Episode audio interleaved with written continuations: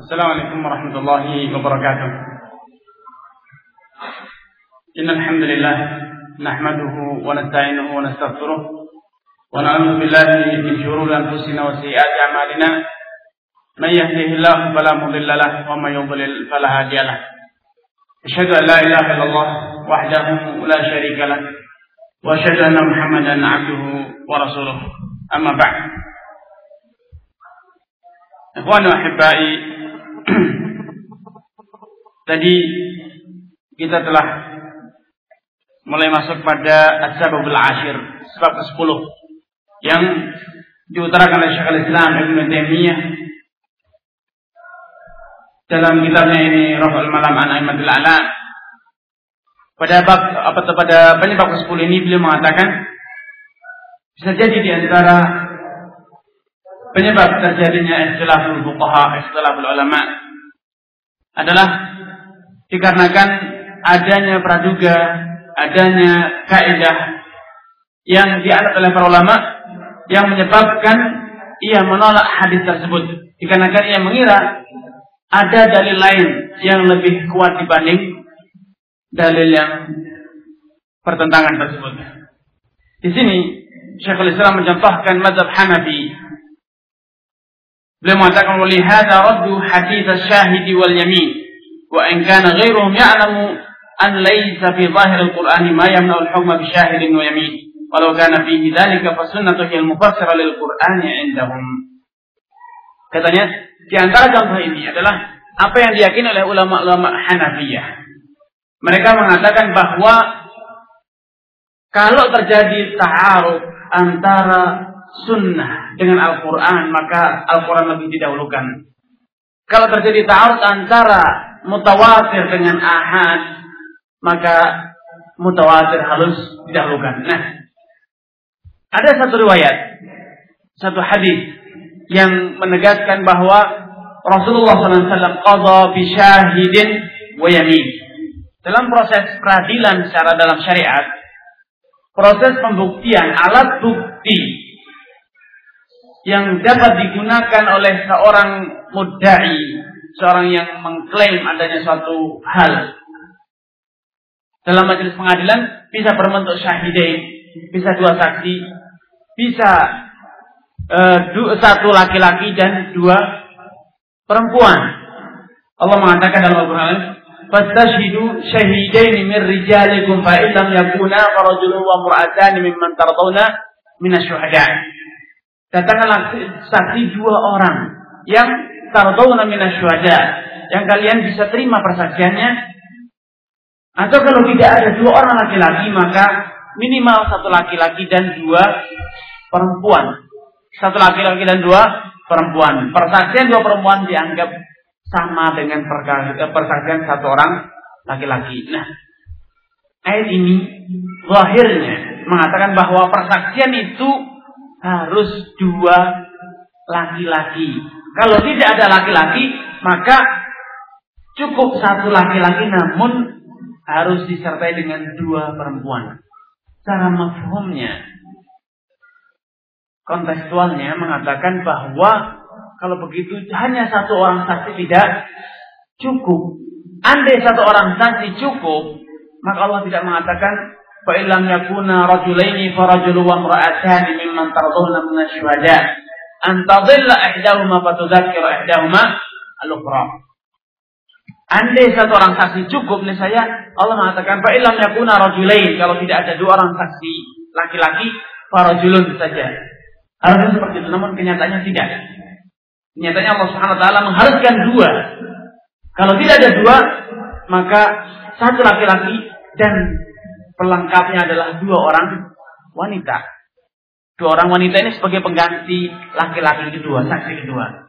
Nah, Abu Hanifah mengatakan ayat ini merupakan dasar nyata bahwa persaksian dalam Islam, alat bukti dalam Islam minimal dua orang laki-laki atau dua orang eh, satu laki-laki dan dua orang perempuan.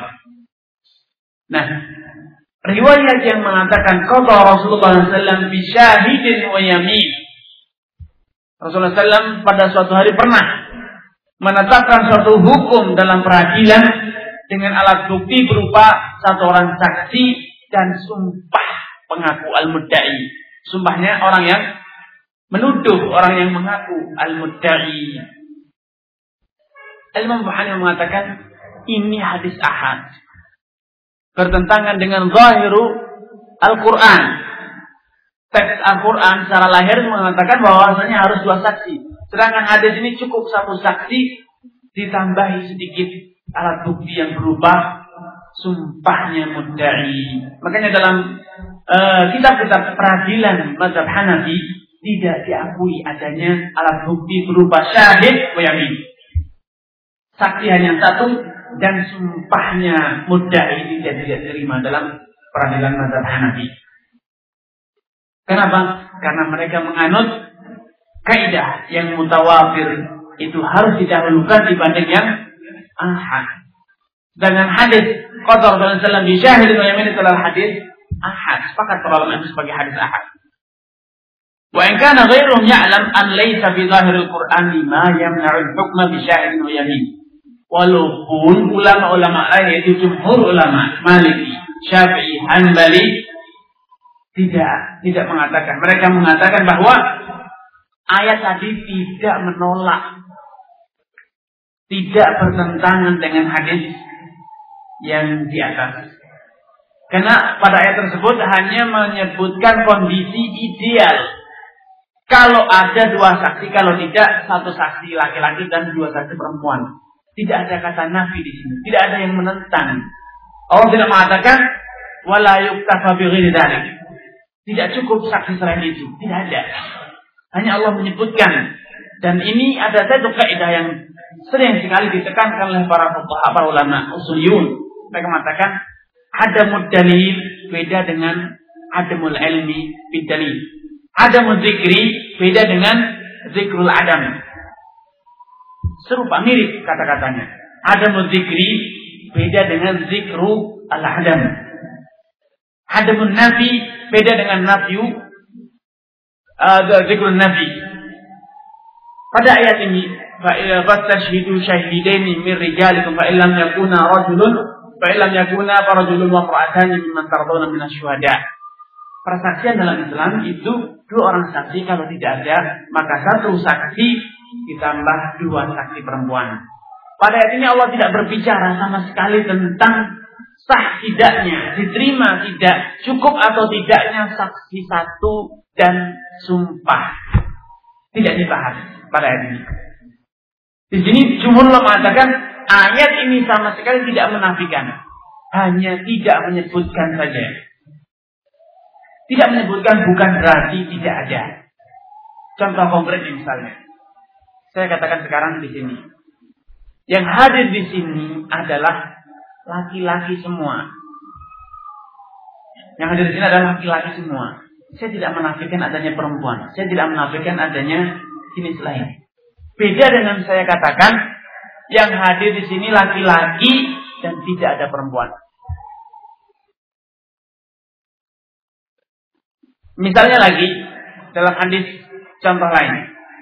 Innalillahi tis'atan wa tis'ina man man ahsaha dakhala jannah. Sebenarnya Allah itu memiliki 99 nama. Barang siapa yang menghafalnya, mengamalkannya, maka dia pasti masuk surga. Hadis ini tidak menafikan bahwasanya Allah memiliki nama selain 99. Hanya menyebutkan ada 99 nama yang keistimewanya adalah ini. Kalau diamalkan dia pasti masuk surga. Namun ayat di sini tidak menafikan bahwasanya di sana masih ada nama-nama lain yang tidak disebutkan. Begitu juga misalnya di sini. Di majelis ini hadir Ahmad Muhammad Ali Umar. Perkataan ini tidak menjadi dalil bahwa Abdullah Salim tidak hadir, tidak. Hanya menyebutkan beberapa saja. Begitu juga ayat tadi. Fastashidu syahidain. Katakanlah saksi dua orang laki-laki. Kalau tidak ada, cukup laki-laki satu dan dua perempuan. Hanya itu menyebutkan. Tapi tidak menafikan bahwasanya alat bukti yang lain itu bisa diterima dalam proses peradilan. Karena kalau mengatakan harus dibedakan antara Zikrul adam, dalil yang nyata-nyata dengan tegas mengatakan tidak ada, dengan dalil yang tidak menyebutkan. Tidak menyebutkan itu bukan berarti tidak ada. tidak disebutkan itu bukan berarti tidak ada. Tapi kalau sudah dinyatakan tidak ada, baru itu bisa dijadikan sebagai dalil bahwasanya tidak ada. Misalnya tadi saya katakan di majelis ini ada Ahmad Ali Umar. Saya tidak menyebutkan nama Abdullah, nama Salim. Maka perkataan saya ini jangan ditafsir berarti Salim dan Abdullah tidak adil, tidak bisa. Tapi kalau saya sudah bilang di majelis ini hadir Ahmad Ali Umar, sedangkan Salim dan Abdullah tidak adil, baru ini bisa jadikan bukti bahwa Salim dan Umar tidak adil. Kalau ayat tadi hanya menyebutkan dua contoh alat bukti dalam peradilan Islam. Sehingga tidak bisa dijadikan sebagai dalilul adam. Makanya para ulama membedakan antara dalilul adam, dalil yang nyata-nyata mengatakan tidak ada dari dalil yang tidak menyebutkan. Dalil yang tidak menyebutkan. Sehingga Al-Imam Abu Hanifah tatkala berdalil dengan ayat di atas untuk menafikan untuk mengatakan bahwa persaksian satu orang yang dilengkapi dikuatkan dengan sumpah mudai ini tidak bisa diterima, ini pendalilan yang kurang tepat. Karena Al-Imam Syafi'i dalam kitabnya Ar-Risalah panjang lebar beliau membahas masalah ini. Status bagaimana Al-Quran dan Sunnah itu tidak sepantasnya diperhatikan. Bahkan sebaliknya, As-Sunnah itu sebagai mufassir, sebagai penjelas, sebagai penafsir, sebagai uh, apa namanya bayan terhadap hal-hal yang dalam Al-Quran dibahas secara mujmal, secara global. Imam Syafi'i dalam dalam kitab salah ini panjang lebar membahas masalah ini.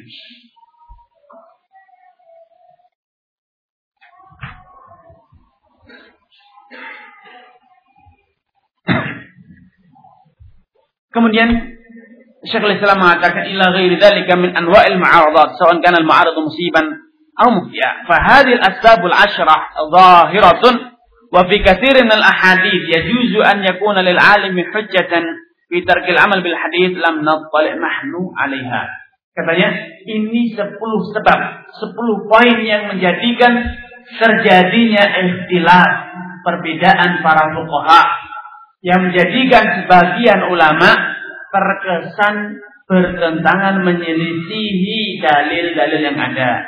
Namun ini poin penting bagi tolabul ilm untuk diambil pelajarannya. Beliau mengatakan waqad yakunul alim bisa jadi ada faktor-faktor lain yang kita tidak tahu yang melandasi ulama tersebut meninggalkan hadis. Yang mendasari ulama tersebut tidak mengamalkan suatu dalil. Ini tawaduk dari Syekhul Islam. Syekhul Islam yang kalau kita pelajari kitab-kitabnya, misalnya Majmu' Fatawa, kita dapatkan seakan-akan beliau ini telah menghafal semua pendapat para ulama. Dan seakan-akan beliau ini telah menghafal semua dalil. Dan bahkan kalau kita pelajari, kita bandingkan, kita kaji masalah suatu masalah di mazhab tertentu misalnya. Masalah tadi mazhab syahid dan yamin, persaksian. Alat bukti berupa satu saksi dilengkapi dengan uh, sumpah pengaku mudai, penuduh. Ini kalau kita kaji dalam kitab Hanafi tidak banyak dalilnya. Namun di dalam kitab-kitabnya Syekhul Islam dan juga Ibnu Qayyim malah didapatkan dalil yang lebih banyak. Seakan-akan beliaulah yang berpendapat dengan pendapat itu. Beliau kalau berdalil, Syekhul Islam Ibnu Taimiyah dan juga Ibnu Qayyim kalau mengutarakan suatu pendapat seakan-akan beliaulah yang memiliki pendapat tersebut. Sehingga jangan heran kalau suatu saat antum membaca karya Syekhul Islam Ibnu Taimiyah ataupun Ibnu Qayyim antum akan dapatkan loh, inilah pendapat Syekhul Islam. Inilah pendapat Ibnu Qayyim. Namun di akhir pembahasan ternyata Ibnu Qayyim, Ibnu Taimiyah berbalik membantah dalil yang tadi. Setelah menyebutkan sekian puluh dalil, ternyata satu persatu diruntuhkan. Dan kadang-kala sudah meruntuhkan dalil pendapat pertama dan menegakkan dalil pendapat kedua di akhir pembahasan beliau mengatakan hanya sampai di sini ilmu saya saya tidak bisa menyebutkan mana yang rajin. Padahal setiap antum membaca satu kaul antum akan mengatakan seakan-akan inilah yang rajin. Sampai pada pendapat kedua, oh ini yang rajin. Tapi ternyata Syekhul Islam sendiri Ibnu Qayyim tidak mampu merajihkannya. Dan ini beliau bahas yang contoh yang paling nyata dalam ini adalah permasalahan rotok kedir. Orang yang sudah lebih dari umur 2 tahun kemudian menyusu dari wanita. Apakah menjadi anak susuannya? Beliau bahas panjang lebar seakan-akan beliau ini akan merajihkan satu kaul. Namun ternyata terakhirnya beliau tawakuf. Sampai seperti itu. Beliau dalam namun di sini tawaduknya Syekhul Islam sampai menjadikan beliau mengatakan Qad yaku yajuzu an yakuna lil alim. Bisa jadi seorang alim itu meninggalkan menolak suatu dalil dia memiliki alasan lain yang tidak saya sebutkan belum saya sebutkan. Dan lam nattali nahnu 'alaiha belum kita ketahui apa sebab tersebut. Belum kita pahami. Kita belum tahu subhanallah. Tawadhu'nya seorang alim seperti Syekhul Islam Ibn Taimiyah. Kemudian beliau menekankan hal tersebut dengan mengatakan, "Fa inna madarikal ilmi wasi'atun." Karena sejatinya sudut pandang dalam masalah ilmu itu sangat luas Karena tidak sepantasnya seorang talib ilmu untuk gegabah. Mengatakan tidak dalilnya. Itu kau yang batil la mariyata Itu bid'atun wa dan tidak ada dalil sama sekali. Ini tidak sepantasnya seorang fardul ilm mudah-mudah coba dalam berfatwa berpendapat. Ini adalah kaulun fatil, kaulun yang zol, mudil dan seterusnya. Padahal kita tidak tahu dalilnya. Lihat bagaimana sikap tawaduknya Syekhul Islam. Dia sudah mempelajari, sudah mengkaji, bahkan sudah sampai memberanikan diri untuk menulis asbab terjadinya khilaf para, para ulama. Namun beliau pada akhirnya mengatakan bisa jadi ada sebab-sebab lain yang melandasi, mendasari. Oleh sebagian ulama menyelisih suatu hadis, namun kita belum tahu, belum pernah mengetahuinya. Fa inna madarikal ilmi wasi'ah. Orang sekali bersama Islam. Ternyata belum masih merasa ilmu yang belum miliki ini masih sempit. Dan yang belum beliau kuasai masih terlalu luas. Sehingga beliau mengatakan fa inna madarikal ilmi wasi'ah. Masih terlalu luas yang belum bisa kita pahami, belum bisa kita ketahui. Walam nattali' nahnu ala jami' ma fi bawatinil ulama. Dan kita juga tidak kuasa untuk mengoreksi semua isi hati para ulama. Tidak mungkin. Kita tidak bisa membaca semua isi hati para ulama. Kita hanya bisa meraba dari lahir. Dengan indikator-indikator tertentu, kita bisa menduga apa pola pikir dan sudut pandang para ulama. Namun mustahil kita bisa melakukan menguasai semuanya. Subhanallah. Karena lihat di sini Syekhul Islam selain mengatakan mengakui tentang kekurangan beliau, ini poin pertama, kemudian beliau masih merasa dirinya itu sempit, belum menguasai semua ilmu apa yang beliau dapatkan Tuhan sedikit dari wa ma'utitu minani illa qalilan. Apa yang telah kalian kuasai dari ilmu itu hanyalah sedikit sekali. Jadi benar-benar beliau sadari, beliau ilhami, beliau cerminkan dalam ucapannya. Kemudian juga beliau masih mengingat, masih memberikan ruang yang begitu luas kepada para ulama untuk toleransi dalam masalah khilaf. Sehingga beliau mengatakan walam nattali' nahnu ala jami'i ma fi ulama. Kita tidak bisa memahami semua. Tidak mungkin bisa menguasai semua alasan-alasannya para ulama yang ada dalam hati mereka. Karenanya, ikhwan wa hibbai, seperti pernyataan Umar Khattab, karena nasu yukhaduna bil wahyi. Dahulu di zaman Rasulullah SAW, setiap orang itu, masyarakat, para sahabat, kalau bertindak, berkata-kata, itu pasti akan ada keputusan dari Allah Subhanahu wa taala yang turun wahyu yang membenarkan ataupun mendustakannya. Di zaman sekarang sudah tidak ada wahyu.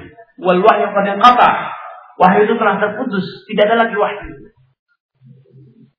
An nu'amilan nas an nu'amilan nas bil zawahir. Maka kami diperintahkan untuk memperlakukan orang sesuai dengan yang zahir bil zawahir wa nakilu sarairahum ila Allah dan kita serahkan sepenuhnya isi batin mereka kepada Allah Subhanahu wa taala. Umar Khattab, ulama sepanjang beliau, beliau hanya bisa memberikan petunjuk pada kita bahwa kita hanya bisa menghukumi lahir secara lahir sikap orang. Paman azhar lana khairan kata beliau, barang siapa yang menampakkan, menunjukkan indikasi-indikasi baik amal nabi, kita akan melakukan dia dengan cara-cara yang baik. Waman azhar lana siwa dzalika amal nabi. Barang siapa yang menunjukkan indikator-indikator yang tidak baik, maka kita akan melakukan dengan hal yang serupa. Wa naqilu sara'irah minallah. Adapun isi hati mereka, mereka baik atau tidak. Apa yang ada dalam hati mereka sepenuhnya kita serahkan kepada Allah Subhanahu wa taala. Demikianlah pola pikir para ulama. Namun di zaman kita, kita kita sering kali bukan tidak puas dengan zawahir. Kita malah lebih senang. Kita merasa pas kalau kita sudah bicara tentang bawatin, tentang batin orang. Orang ini niatnya jelek. Dari mana tahu niatnya jelek? Bukankah kita telah mendengar penjelasan dari Abdul Mas'ud wa muridin lil khairi lam yusibhu. Padahal banyak orang yang niatnya baik namun yang terjadi malah buruk. Betapa banyak orang yang ingin berbuat kebaikan namun yang terjadi malah yang jelek. Namun kalau kita sering orang ini niatnya, ini maksudnya, subhanallah. Maka dan niat itu ada dalam hati. Namun kita lebih hobi, lebih senang kalau sudah berbicara tentang niat orang. Kita tidak cukup berbicara dengan tentang zawahir, tentang hal lahir secara fisik, apa yang dia kerjakan, apa yang dia ucapkan. Namun kita terus masuk dalam bawatin, isi batin orang. Ini batin yang buruk, orang ini niatnya jelek, ini maksudnya gini. Orang ini iya tapi dia tujuannya jelek. Subhanallah, dari mana tujuannya? Orang khawarij adalah orang yang sudah jelas-jelas berbuat kejam, jahat. Bukan hanya sekedar memerangi, namun mengkafirkan para sahabat. Tidak cukup hanya memerangi. Namun sudah sampai tingkat mengkafirkan Ali dan para sahabatnya. Namun ketika Al Abu Talib sudah mampu menundukkan orang Khawarij, apa yang dia lakukan? Nafi. Uh, At-Taqafi bertanya kepada Ali dan Talib tentang status orang-orang Khawarij. Siapakah mereka? Beliau mengatakan, aku falmun. Apakah mereka orang kafir? Kata Ali bin Talib, minal kufri faru. Mereka adalah orang yang melarikan diri dari kekufuran. Mereka adalah orang yang benci terhadap kekufuran. Makanya mereka memerangi kita. Karena mereka menuduh kita orang kafir. Mereka bukan orang kafir. Tapi mereka orang yang benci dengan kekufuran. Amunafikunahum kalau gitu, kalau bukan orang kafir, apakah mereka itu orang munafik? Yang menampakkan kebaikan, namun sejatinya di dalam hati itu ada kejelekan. Mengaku sebagai orang Islam, namun sejatinya di dalam hatinya ini tersimpan kekufuran. Apa kata Ali bin Abi Thalib radhiyallahu anhu? Beliau mengatakan, Innal munafiqun, innal munafiqina la yadhkuruna Allah illa qalila. Setiap orang munafik itu indikasinya adalah tidak berzikir kepada Allah, tidak mengingat Allah SWT kecuali sedikit sekali. Sedangkan mereka orang Khawarij adalah orang yang paling banyak ibadahnya. Tahkiruna salatakum ila salatihim. Kalian akan merasa remeh. Kalian merasa sedikit salat kalian bila dibandingkan dengan salat mereka. Qira'atakum ila qira'atihim. Bacaan kalian terhadap Al-Quran, tadarus kalian terhadap Al-Quran itu tidak seberapa bila dibanding dengan tadarus mereka terhadap Al-Quran. Famanhum kata Nabi, kalau bukan orang kafir, bukan orang munafik, siapa mereka? Kok kita perangi? Ali bin Abi mengatakan, "Ikhwanuna bagaw alaina." Mereka adalah saudara kita, sesama umat Islam yang bagaw alaina melampaui batas, berbuat zalim kepada kita, merampas hak kita. Mereka ikhwanuna, mereka kaum muslimin. Lihat bagaimana Ali bin Thalib tidak ingin menghukumi bawatin ia hanya menghukumi zawahir. Walaupun sudah terjadi peperangan. Walaupun sudah terjadi klaim. Al-Nasr dalam bahasanya kafir. Namun beliau tidak mau berbicara tentang bawatin. Tentang hati. Beliau hanya melihat zawahir. Melihat apa yang terjadi pada perbuatan dan ucapan orang Khawarij. Orang Khawarij ini mengakunya memerangi kekufuran sehingga mereka bukan orang kafir. Orang Khawarij ini secara lahir adalah uh, banyak beribadah sehingga mereka bukan tidak ada indikator orang munafik. Mereka secara lahir adalah kaum muslimin yang sholat, puasa, haji dan seterusnya, namun mereka memerangi kita. Sudah sampai peperangan pertumpahan darah pun ternyata Ali bin Abi tidak mau masuk dalam urusan hati. Kalau kita sekedar terjadi perbedaan pendapat, hati orang sudah kita korek-korek, dia niatnya, maksudnya, tujuannya dan terusnya. Subhanallah. Di sinilah salah satu sebab kenapa permasalahan di antara salafi di zaman kita itu sulit diselesaikan. Kenapa? Karena tidak cukup hanya permasalahan zawahir. Namun masing-masing kita sudah masuk pada bawatin. Sudah mulai mengorek isi hati orang. Menyentuh hati orang. Padahal kita semuanya adalah juhal. Kita semua adalah orang yang tidak tahu tentang apa bawatan orang. Bisa jadi orang itu baik. Bisa jadi orang itu tujuannya baik. Namun kita lah yang salah mengartikan kebaikan tersebut. Karena masalah bawah ikhwanuna hendaknya kita lupakan, kita serahkan sepenuhnya kepada Allah. Nakilu sara'irah min. Sepenuhnya kita serahkan kepada Allah, kita hanya menghukumi secara lahir. Apa niat mereka? Kita katakan Allahu a'lam. Apa perbuatan mereka? Kita katakan bid'ah. Perbuatan mereka salah. Apakah mereka nanti itu oleh Allah Subhanahu wa taala dihukumi atau tidak hukum itu sepenuhnya urusan Allah. Tapi yang bisa kita lakukan perbuatan mereka salah. Perbuatan mereka tidak berdalil. Perbuatan mereka bertentangan dengan sunnah kita katakan. Namun apakah Allah mengampuni atau tidak mengampuni itu sepenuhnya adalah urusan Allah. Apakah pasti mereka masuk neraka itu adalah urusan Allah. Karena Allah murka kepada orang yang sudah mulai campur tangan dalam urusan Allah Subhanahu wa taala. Man dzalladzi yata'alla 'alayya siapakah yang berani secara lancang mendahului wewenangku? Allah akhir bulan sehingga dia mengklaim, mengaku bahwa aku tidak mungkin mengampuni bulan. Persaksikanlah bahwasanya aku telah ampuni dia dan aku telah gugurkan amalannya.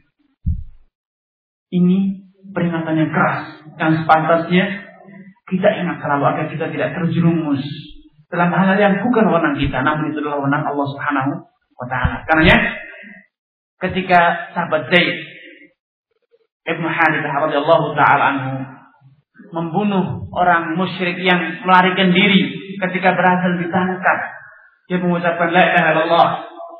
Setelah Zaid meletakkan pedangnya, lari lagi, dikejar lagi ketika tertangkap, dia kembali mengucapkan la ilaha illallah. Akhirnya ditebas oleh Zaid radhiyallahu taala anhu dan ia mengira bahwasanya orang ini berlari mengucapkan syahadatnya karena ingin terbebas dari tebasan pedang. Ketika Rasulullah SAW mengetahui perbuatan Zaid ini, dia mengatakan, ini abra'u ilallah mimma ba'ala Zaid. Aku berlepas diri. Tidak tanggung jawab atas perbuatan Zaid. Kemudian Rasul mengatakan, menghardik Zaid, mengatakan, aku tahu ba'da an qala la ilaha illallah. Apakah kamu membunuh dia setelah dia mengucapkan la illallah?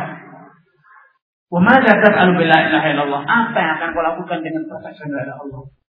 Maka saya mengatakan, Ya Rasulullah innahu qala mutahwida. Kalau dia itu mengucapkan la ilaha hanya karena ingin menyelamatkan diri saja. Maka Rasul mengatakan, Hala syakrata falbah. Kenapa engkau tidak belah saja dadanya?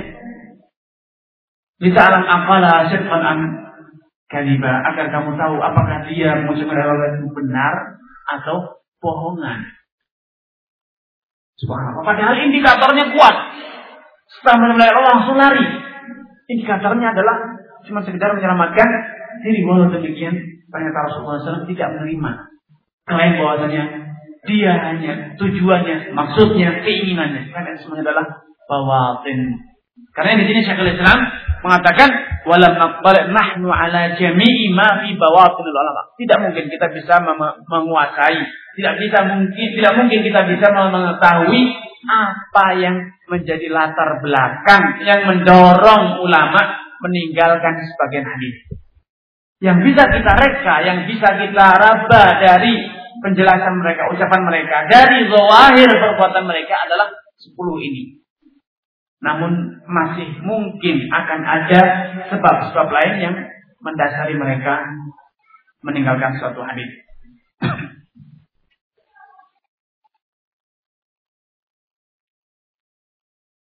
Walau demikian, kata Syekh, saya memberikan catatan penting. Wal alim qad yubdi hujjatahu wa qad la yubdiha. Di antara alasan kenapa kita tidak bisa mengetahui apa isi bawatin batin para ulama, dikarenakan banyak para ulama ketika berpendapat, berfatwa itu tidak menyebutkan dalilnya. Tidak menyebutkan alasannya, motivasinya. Beliau hanya menyebutkan hukumnya, halal, haram, boleh, tidak boleh. Beliau melakukan, tidak melakukan.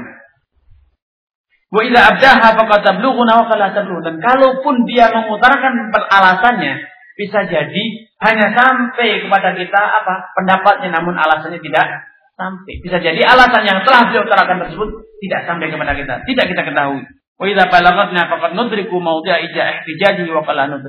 Dan kalaupun sampai kepada kita alasan yang diutarakan para ulama, bisa jadi kita paham dan bisa jadi kita juga tidak paham. Bisa jadi kita bisa menyelami pola pikir, alur pikir para ulama. Bisa jadi kita gagal menyelami alur pikiran para ulama. Soal karena terhujjatu sawaban fi nafsil amri amla. Terlepas dari benar atau tidaknya pendapat tersebut, yang jelas bisa jadi karena keterbatasan kita, keterbatasan mereka, bisa jadi kita gagal menyelami, memahami alasan para ulama. Walakin nahnu wa in jawazna hadha Kemudian beliau memberikan catatan penting. Ingat, kalaupun kita ini memberikan toleransi, tenggang rasa dengan para ulama memberikan udur atas perbuatan para ulama, pendapat para ulama yang nampaknya menyelisih dalil. Itu bukan berarti kita mengikutinya. Toleransi itu bukan berarti kita turut mengamalkannya. Beda dengan toleransi yang dipahami oleh orang liberal. Toleransi itu artinya kita hari Senin Nasrani, hari Kamis Yahudi, hari Jumat kita Muslim. Itu toleransi ala orang-orang liberal. Nah, yang dimaksud oleh Syekh Islam dalam toleransi di sini memberikan iktidar, memberikan eh, apa namanya perlapang dada itu bukan berarti kita mengikuti pendapat tersebut. Namun kita mengatakan ini udur dia dalam meninggalkan hadis ini. Dia tidak berdosa, dia tidak sengaja. Namun itu bukan berarti kita boleh mengikuti pendapat itu, tidak, sama sekali tidak. Nah, poin ini perlu digarisbawahi. Tatkala kita menekankan pentingnya kedewasaan sikap, lapang dada, berbesar hati dengan khilaf yang ada, perbedaan pendapat yang ada bukan berarti kita ini memberikan kebebasan. Silahkan pilih mana saja pendapat yang kalian mau. Tidak. Bukan itu maksudnya. Maksudnya ialah jangan mencela ulama yang dia itu sudah beristihad, sudah berusaha semaksimal mungkin untuk mengetahui yang benar. Bisa jadi silahkan hukumi pendapatnya salah atau benar silahkan. Namun tetap husnudhan dengan para ulama. Iya, dia maksudnya baik. Dan kita ingat sabda Rasulullah SAW, "Idza ijtahada al-hakimu fa Bila seorang hakim, seorang alim, seorang mujtahid berijtihad, kemudian ternyata hasil ijtihadnya itu benar, falahu ajrah. Dia dapat dua pahala. Wa in falahu ajrun. Kalau dia salah ijtihadnya, maka dia dapat satu pahala. Inilah yang kita maksud. Ada kesenuhan. Ada kelapangan dada untuk bisa melihat saudara kita mengamalkan amal yang berbeda dengan yang kita amalkan. Silakan. Menurut Anda itu yang rajin silakan amalkan. Namun jangan paksa saya mengikuti. Sebagaimana saya juga tidak akan paksa Anda mengikuti pendapat saya. Silakan Anda mengutarakan pendapat yang Anda yakini itu adalah benar. Saya tidak akan mengklaim Anda ini benci terhadap sunnah, Anda ini mubtadi, tidak. Namun sebaliknya juga demikian. Tolong hormati saya yang menurut saya pendapat ini lebih kuat sehingga terjadi toleransi dalam beramal. Namun dalam masalah keyakinan tidak ada toleransi. Kita yakini itu salah. Dia pun pasti meyakini hal yang serupa. Pendapat kita ini salah. Keyakinan tidak boleh tawar-menawar. Namun dalam praktek amalia kita boleh toleransi. Satu masjid, Anda kunut, menurut Anda itu telah sunnah sahih, silahkan. Saya tidak. Kalau yang saya jadi imam, saya tidak akan kunut. Kalau Anda jadi imam, silahkan Anda kunut. Itu keyakinan Anda. Kita sudah diskusi, ternyata kita tidak menemukan titik temu. Anda meyakini kalau yang sahih, maka silahkan. Anda membaca basmalah sebelum Fatihah, silahkan. Tidak, tidak masalah. Menurut saya yang wajib adalah tidak. Menurut Anda yang wajib baca basmalah, silahkan. Ada toleransi dalam amal, bukan dalam keyakinan. Saya meyakini pendapat itu marju, pendapat itu dhaif. Bahkan bisa jadi saya meyakini amalan Anda itu bid'ah, namun dalam praktek saya toleransi.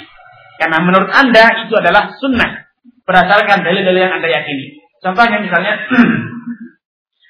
Syekh Al-Albani rahimahullah meyakini bahwasanya al-qabdu anda anda al meletakkan tangan sedekah ketika i'tidal bangkit dari ruku itu adalah bid'ah. Karena tidak ada dalilnya. Namun beliau toleransi dalam amalan. Keyakinan beliau tidak toleransi. Beliau meyakini itulah bid'ah. Tidak masalah. Dalam prakteknya, dalam amaliyah, beliau toleransi dengan orang yang mengamalkan, yang mengatakan itu adalah sunnah. Beliau tidak klaim mereka itu mubtadi. Namun amalannya yang bid'ah. Menurut dia, amalannya bid'ah. Orangnya tidak mubtadi. Kenapa? Orangnya melakukan itu bukan dalam rangka mengamalkan beda, namun dia meyakini itu sebagai hal yang sunnah. Makanya Imam Ahmad pada suatu hari ditanya tentang hukum ru'ah mimisan keluar darah dari hidung. Itu mengatakan itu membatalkan wudhu. Itu membatalkan wudhu. Namun beliau ditanya, bagaimana kalau imamku di tengah-tengah sholat mimisan dan ternyata dia melanjutkan sholatnya tidak keluar berwudhu. Apa jawaban Imam Ahmad? Kata dia, kaifala usolli wara'a malik. Mana mungkin saya merasa enggan untuk sholat di belakang Imam Malik. Maksud beliau, kalau ternyata imam kita itu adalah orang yang bermadzhab Maliki yang mengatakan ru'ah tidak membatalkan wudhu, mimisan tidak membatalkan wudhu, ya terus saja jadi makmumnya, tidak perlu keluar dari masjid, tidak perlu keluar dari jamaah. Kenapa? Itu adalah pendapat imamnya. Imamnya meyakini tidak batal ya sudah. Walaupun anda meyakini batal, terus sholat berjamaah dengan beliau, karena dia mengamalkan sesuai dengan amalan yang dia yakini itu benar. Dan menurut keyakinan imam, sholatnya sah. Walaupun menurut makmum tidak sah. Itu keyakinan makmum, tidak masalah. Namun imam yakin itu adalah sehingga tetap ada toleransi dalam amalan. Yakinan tidak. Dalam amalan toleransi. Sehingga makmum tetap menjadi makmum dan imam tetap menjadi imam tanpa ada yang keluar dari sholat sedikit pun. Nah, inilah yang mendasari para ulama mengatakan bahwasanya kaidah dalam iktimam, kaidah dalam berjamaah mereka mengatakan kullu man sahhat salatuhu fi nafsihi tajuzu al-ihtimam yajuzu al-ihtimamu bihi. Setiap orang yang menurut keyakinannya sholat dirinya itu sah, maka kita boleh berjamaah di belakangnya. Kita sholat di belakang mazhab Hambali atau Hanafi yang meyakini kublah ciuman itu tidak membatalkan wudhu. Sedangkan kita meyakini itu adalah membatalkan wudhu. Maka kita boleh berjamaah di belakang dia. Kenapa? Menurut dia, sholat dia sah. Walaupun menurut kita tidak sah. Begitu juga sebaliknya. kita yang meyakini bahwa uh, sholat itu tidak perlu dalam misalnya sholat jamaah tidak wajib membaca basmalah sebelum fatihah misalnya. Cukup dibaca sendiri. Atau bahkan mungkin tidak perlu dibaca juga tidak apa-apa. Maka orang lain yang meyakini itu harus baca baca basmalah sebelum Fatihah harus tetap mempertahankan diri sebagai statusnya seorang makmum berjamaah bersama imam walaupun imamnya tidak baca basmalah. Karena maka idahnya setiap orang yang menurut dirinya sholat dirinya itu sah maka itu sah untuk kita jadikan sebagai imam. Jadi standarnya apa? Keyakinan imam dan bukan keyakinan makmum. Ini yang dimaksud toleransi dalam amal. Ini toleransi dalam filas. Dalam praktek kita toleransi. Dalam keyakinan, kalau Anda tanya pada saya, apa menurut Anda amalan ini? Saya katakan bid'ah. Saya yakini, Anda meyakini amalan bid'ah? Ya, saya katakan bid'ah. Kunut, ya saya yakin itu adalah bid'ah. Namun kalau saya jadi imam, Anda jadi imam, gimana? Ya saya jadi imam, tidak masalah. Saya tidak akan menjadi imam lain. Tidak masalah, silakan Anda jadi imam. Dalam masalah toleransi saya tidak akan membid'ahkan Anda, saya tidak akan mengklaim Anda sebagai seorang mubtadi. Kenapa? Anda meyakini itu adalah amalan yang sah, amalan yang sunnah. Betul juga kalau ada orang yang ihda'us thawab, menghadiahkan pahala, dia membaca Al-Fatihah Bismillahirrahmanirrahim, Alhamdulillah alamin, diruhin bulan. Saya katakan, itu keyakinan Anda. Silahkan. Anda praktekkan. Kalau Anda meyakini itu adalah suatu hal yang benar, suatu hal yang dibenarkan, suatu hal yang sampai. Silakan Anda amalkan. Namun kalau Anda tanya tentang keyakinan saya, saya akan katakan itu bid'ah. Lalu bagaimana? Anda akan ngamuk pada dia? Enggak. Saya toleransi. Itu keyakinan Anda. Anda amalkan. Namun kalau Anda tanya tentang pendapat saya, saya katakan bid'ah. Namun dalam sikap, saya akan toleransi. Saya tidak akan mengatakan Anda itu mubtadi. Kenapa? Anda, menurut Anda mengamalkan sesuatu yang sunnah dan bukan bid'ah. Namun kalau Anda tanya tentang perbuatan Anda, saya akan katakan itu adalah bid'ah. Yang di sini para ulama mengatakan membedakan antara seperti kemarin, menghukumi pelaku dibedakan dengan menghukumi perilaku. Ini sikap bijak para ulama. Inilah yang disebut dengan adil dalam hukum, dalam hukumi. Karena di sini lihatlah bagaimana keadilan yang ingin digariskan kembali ditegakkan oleh Syekh Salam. Beliau mengatakan, "Walakin nahnu wa in jawadna hadza fala yajuzu lana an na'dila an qawlin dhahrat hujjatuhu bi haditsin sahihin wa faqahu ta'ifatun min ahli al-'ilm ila qawlin akhar qala wa 'alim yajuzu an yakuna ma'ahu ma yadfa'u bi hadhihi al-hujjah wa in kana 'alam." Katanya, kalaupun kita toleransi semacam ini, berusaha mencarikan adar, mencarikan uh, apa namanya alasan-alasan, memberikan toleransi kepada pendapat-pendapat yang menurut kita itu bertentangan dengan hadis. Namun itu bukan berarti kita membolehkan Anda untuk bebas pilih-pilih pendapat. Boleh bagi Anda mengikuti amalan atau pendapat ulama siapa saja walaupun anda sudah mengetahui menurut ilmu yang Anda miliki hanya pendapat ini yang sahih. Pendapat inilah yang benar, sedangkan pendapat itu salah. Kita tidak katakan silahkan toleransi dalam mengamalkan pilih-pilih. Silahkan kapan-kapan mau suka A, amalkan A. Kapan suka B, amalkan B. Tidak. Namun kita toleransi dengan para pelakunya. Dalam praktek diri kita, kita harus mengamalkan pendapat yang paling rojih menurut kita sebatas ilmu yang kita miliki itulah yang kita amalkan. Namun dalam amaliyah, dalam hubungan sosial dengan orang, kita ada toleransi. Dalam hubungan diri sendiri, tidak ada toleransi.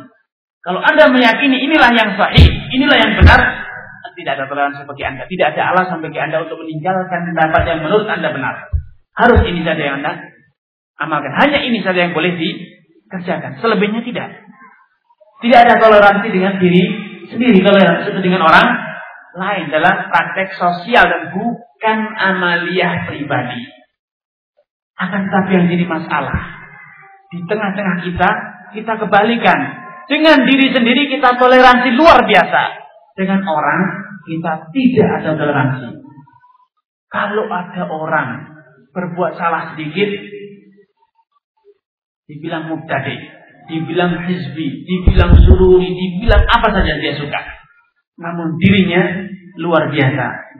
Berpuluh-puluh bid'ah dijalankan tidak masalah. Kalau berbicara tentang dana sosial, orang menerima ahya turas, walaupun saya tidak anjurkan, kalau langsung dibilang sururi. Tapi dirinya ngambil dari ki gendeng pamungkas, dari ki ini, ki ini di pinggir jalan. Minta. Sumbangan di mana? Di pinggir jalan. Yang memberi Nasrani tidak peduli, yang memberi alul bidah tidak peduli. Ini standar ganda yang tidak benar. Dengan dirinya toleransi luar biasa. dengan orang tidak ada toleransi. Ini pola pikir yang terbalik. Seharusnya yang benar dengan diri sendiri tidak ada toleransi. Menurut saya ini yang benar, ya hal hanya ini yang boleh saya lakukan. Tapi orang dia punya keyakinan lain-lain. Saya harus toleransi. Tapi praktek yang ada di tengah-tengah kita tidak demikian. Contoh lain, kasus yang terjadi baru saja mulai menghangat sekarang dan belum ramai, mulai menghangat. Teman-teman di sini, ada beberapa ustazah kita yang kuliah di uh, IAIN, ada yang di UIN untuk mengambil program master. Karena memang persyaratan untuk mendirikan sekolah tinggi minimal harus memiliki enam master minimal 6 master dalam prodi setiap prodi.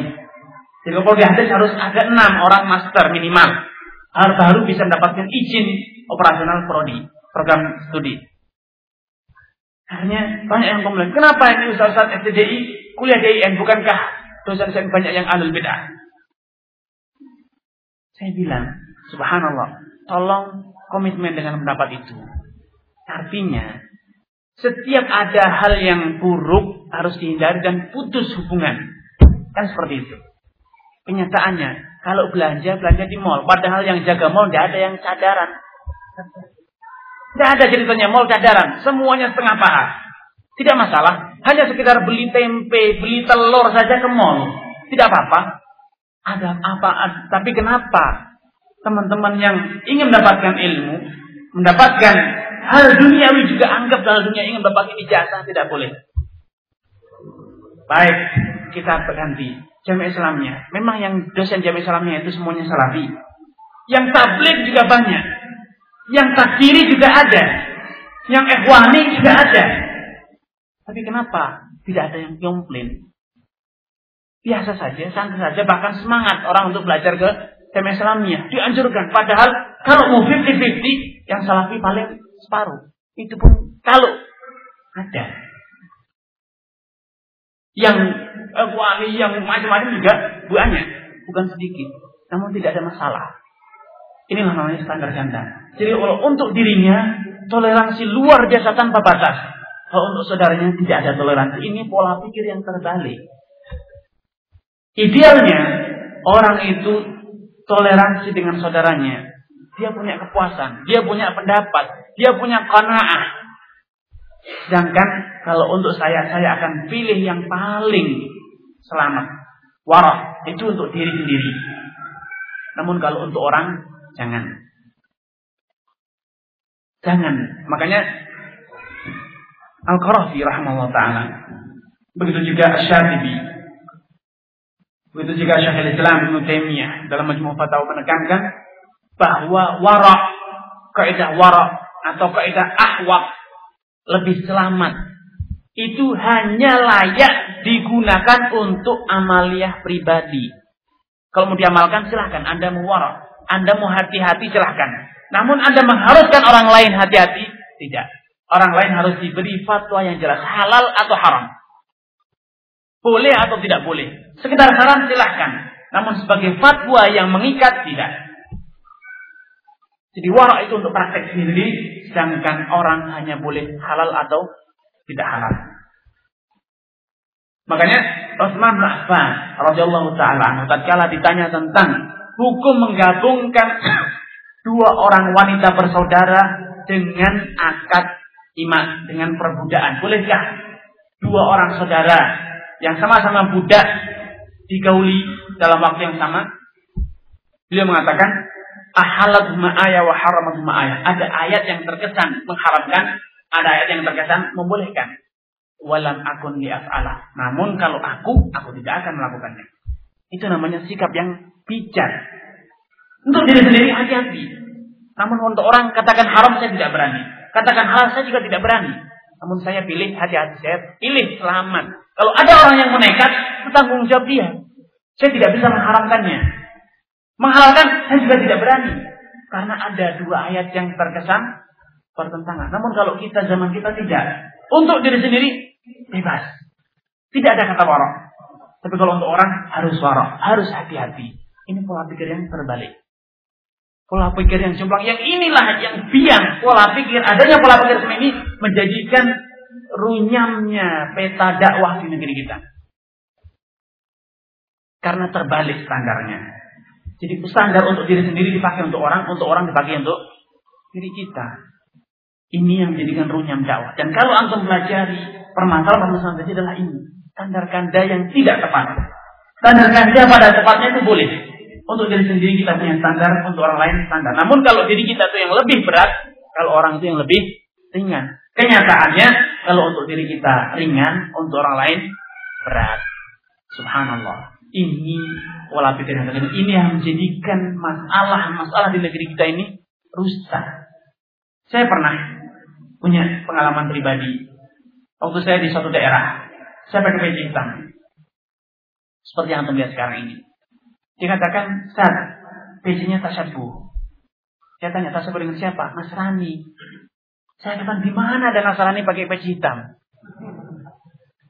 Tidak ada. Di zaman Soeharto saja, tatkala Soeharto mulai dekat dengan politikus-politikus Muslim, dia mengharuskan Nasrani harus pakai peci hitam sebagai simbol kedekatan eh, Soeharto dengan politikus Muslim. Sampai seperti itu. Sebenarnya bahwasanya tidak ada Nasrani pakai peci hitam. Ya kalau gitu bid'ah. Kenapa bid'ah? Karena kata Nabi, khairu ma talbasuna min thiyabikum al-bayam. Sebaik-baik yang kalian kenakan dari pakaian adalah yang putih katanya. Saya bilang, Pak, hadisnya berbicara tentang tiap baju. Ini peci, Pak. Bukan baju. Iya, tapi itu yang paling baik ya sudah. Setahu saya, Pak.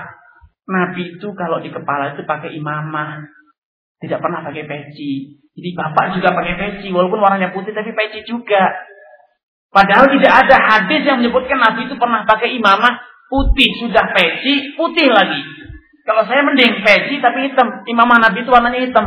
Imam Bukhari melihatkan dalam sahihnya, imamah Nabi itu berwarna sauda, berwarna hitam. Ya, tapi bid'ah katanya. Tidak percaya. Masih juga mengatakan bid'ah. Ya sudah kalau gitu bid'ah saya terima Pak. Jadi peci hitam bid'ah, peci putih pun bid'ah. Jadi sesama ahli bid'ah jangan saling melanggar. Apa yang bisa saya lakukan? Saya sudah jelaskan. Imam Bukhari meriwayatkan Warna imamah Nabi itu hitam. Dia tidak mau percaya. Dia masih ngotot harus putih. Padahal Nabi tidak pernah pakai imamah putih. Terlebih Nabi juga tidak pernah pakai peci. Nabi pakainya imamah. Imamah itu kain yang diubel-ubelkan, disangkutkan ke dagu. Bukan pakai peci. Jadi kalau mau ngotot sama-sama beda ya sudah. Dua-duanya beda kan. Itu kan tidak seperti itu. Nah ini pola pikir yang terbalik standar. Kalau untuk dirinya sendiri tidak masalah. Mengenakan sesuatu yang tidak pernah dikenal Nabi tidak masalah. Namun kalau untuk orang lain bermasalah. Kasus lain yang masih juga dalam kasus yang sama, ketika saya khutbah Jumat, saya menggunakan mukaddimah tidak pakai inalhamdulillah. Saya buat mukaddimah sendiri. Kita ya katanya khutbah antum ini bagus sekali artinya isinya. Namun bid'ah. Kenapa Pak? Katanya mukaddimahnya tidak pakai inalhamdulillah. Nabi itu kalau khutbah itu selalu pakai inalhamdulillah. Saya tanya, berarti pakai inalhamdulillah wajib Pak? Ya wajib. Setahu saya Pak, bacaan inalhamdulillah itu sunnah, tidak wajib. Makanya khotib di Masjid Haram jarang pakai inalhamdulillah. Dibaca urut sampai baca tiga ayat dan seterusnya. Tapi tidak itu wajib. Saya tanya, berarti semua yang diperlakukan Nabi itu wajib ya? Saya tanya, Pak, istri Bapak berapa Pak? Satu. Ya berarti bid'ah juga Pak. Nabi tidak pernah pakai satu. Nabinya itu istrinya sembilan. Bukan hanya dua lagi Pak. Jadi sama-sama bid'ah lah Pak. Saya bilang. Jadi pola pikir. Kalau untuk orang lain harus keras. Kalau untuk diri sendiri bebas. Inilah yang menjadikan peta dakwah di negeri kita ini hancur berantakan. Tidak jelas. Tidak jelas unsurnya ke mana. Dan setiap diupayakan upaya untuk pendekatan, upaya untuk perangkatan kembali pasti mentok di tengah jalan. Kenapa? Standarnya kebalik. Jadi kalau antum mau nakar, beras tumpah. Ini kenapa berceceran di sana kemari? Yang pancinya dibalik. Antum kumpulkan, antum masukkan lagi, um, pancinya kebalik. Tidak akan pernah masuk, tidak akan pernah terkumpul. Jadi antum kumpulkan, sudah terkumpul, antum masukkan lagi, ternyata nutup pancinya kebalik. Harusnya demikian, namun ternyata kenyataannya tidak akan pernah bisa terisi. Selama pola pikir kita seperti ini, Standarnya kalau untuk orang lain itu yang berat, untuk diri kita yang ringan. Ini adalah pola pikir yang kebalik. Karena lihat di sini Syekh Islam mengatakan, Walakin nahnu, adapun kita berbicara tentang diri kita kata Syekh Islam, wa in jawazna hadza, walaupun kita memberikan sepuluh pilihan, sepuluh udur, bisa jadi belum sampai padanya hadis. Bisa jadi menurut dia hadisnya lemah, bisa jadi dia sudah tahu namun lupa, bisa jadi dia ini salah paham terus diberi cari, dicari oleh Syekhul Islam alternatif, alasan-alasan yang menjadikan dia itu selamat. Menjadikan dia tidak diklaim sebagai mubtadi, sebagai orang yang menentang dalil. Ada sepuluh. Bahkan beliau mengatakan mungkin masih ada lebih. Demikian toleran agar Namun apa kata beliau? Berikan garis besar. Walakin nahnu, kalaupun itu seperti itu kenyataan sikap kita kepada orang. Namun untuk diri sendiri, untuk pribadi kita, apa kata beliau? Fala yajuzulana tidak boleh bagi kita untuk anak gila untuk meninggalkan kaul ucapan yang zaharat hujjatuhu bi haditsin sahih meninggalkan pendapat ucapan yang nyata-nyata telah terbukti dalilnya hujjahnya benar sahih. Ada hadisnya tidak boleh kita tinggalkan pendapat ini. Uh, terlebih-lebih pendapat itu sudah ada dalilnya didukung oleh pendapat para ulama ta'ifatun min ahli ilm ila qaulin akhar. Kemudian kita pilih kita ganti dengan pendapat lain yang diucap oleh ulama lain yang kita sendiri tidak tahu dalilnya apa kita sendiri bahkan mungkin menurut kita itu adalah hadisnya dalilnya adalah lemah. Istatarrukul khata ila ara'il ulama aktar min tatarrukihi ilal adillati syar'iyyah. Karena logikanya Selama ini walaupun kita berusaha menjadikan azar, alasan untuk para ulama yang menyelisih dalil, walau demikian upaya kita begitu keras untuk mencarikan udur-udur, alasan-alasan, namun kita yakin bahwa kemungkinan salah pada pendapat mereka itu besar. Sedangkan kemungkinan salah pada pendapat yang didukung oleh dalil itu lebih kecil. Karena semboyannya para ulama mengatakan qauluna shawab yahtamil kata. Pendapat saya ini benar. Apa yang saya yakini adalah benar namun ada peluang terjadinya kesalahan. Pendapat orang lain salah, yakin salah, namun bisa jadi benar. Yakin, saya yakin inilah yang benar. Namun ada peluang tidak kalau nanti suatu saat bisa dibuktikan salah. Ya mati, namanya manusia. Ini pola pikir yang benar. Inilah adil namanya. Namun Hasbunallah yang terjadi di tengah-tengah kita itu adalah kebalikannya. Fakta yang terjadi berbalik dari itu. Saya pernah diskusi dengan salah seorang tour leader salah satu travel. Dia membimbing travel haji umroh. Dia bercerita dengan berapi-api di kota Madinah. Katanya, saya tanya, gimana kabarnya Fulan? Oh, Fulan sekarang keterlaluan. Kenapa? Kuliah iya iya. Apa yang dia mau cari? Dia mau cari ijazah saja. Buat apa ijazah? Katanya. Saya tanya, lah antum ke sini naik onta tadi. Dia marah. Antum ini kok bergurau katanya. Iya, saya mau tanya, naik onta atau naik pesawat? Ini naik pesawat gimana ke Saudi pakai onta? Dia belum nyambung maksud saya. Saya tanya, lah memang pramugarinya salafiyah semua, saya tanya. Pramugarinya kan pramugari pesawat. Kalaupun panjang, panjang. Bajunya panjang itu berbentuk semua orang. Bahkan banyak maskapai yang separuh paha ketat lagi. Saya tanya lagi, lah jamaah antum ini laki-laki semua atau mahram antum semua? Laki perempuan. Lalu antum mau membimbing jamaah yang campur laki perempuan yang kalau tua kadang minta dirangkul. Antum bisa itu dengan kenyataan itu kalau ada orang duduk di kuliah.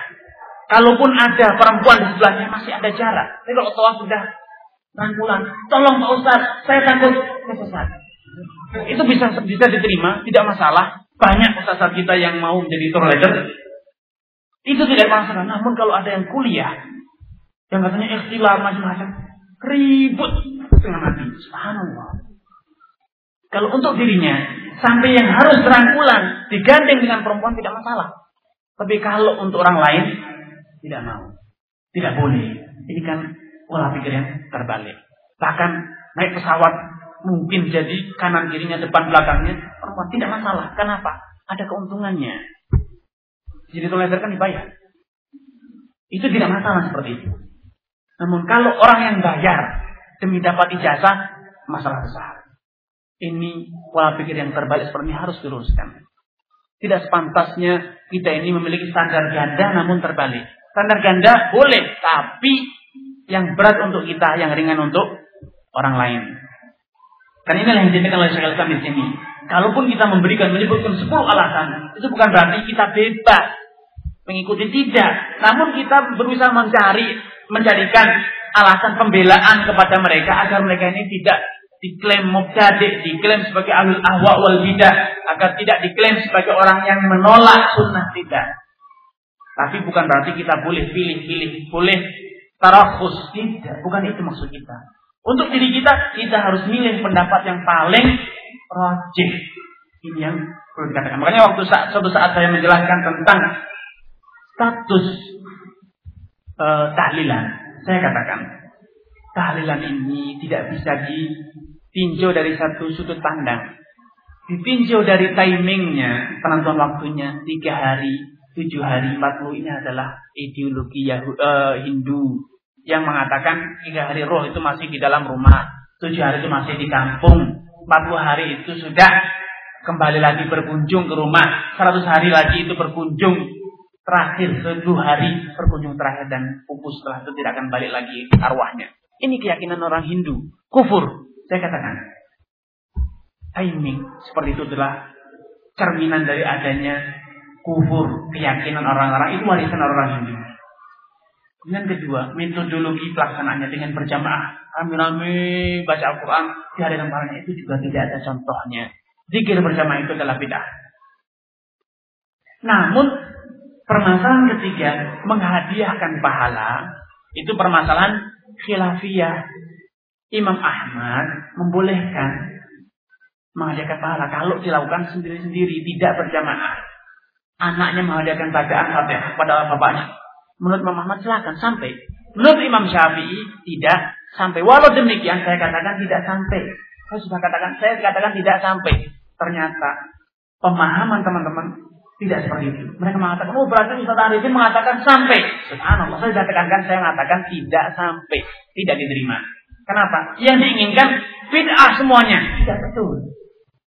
Apa? Batil. Kaulan wahid. Tidak benar. Karena sampai saat ini, detik ini, para ulama masih melanjutkan khilaf yang telah dimulai oleh ulama sebelum mereka sampai atau tidak sampai sekarang masih ada. Ulama-ulama salafiyun di zaman sekarang masih berselisih pendapat sampai atau tidak sampainya menghadiahkan pahala.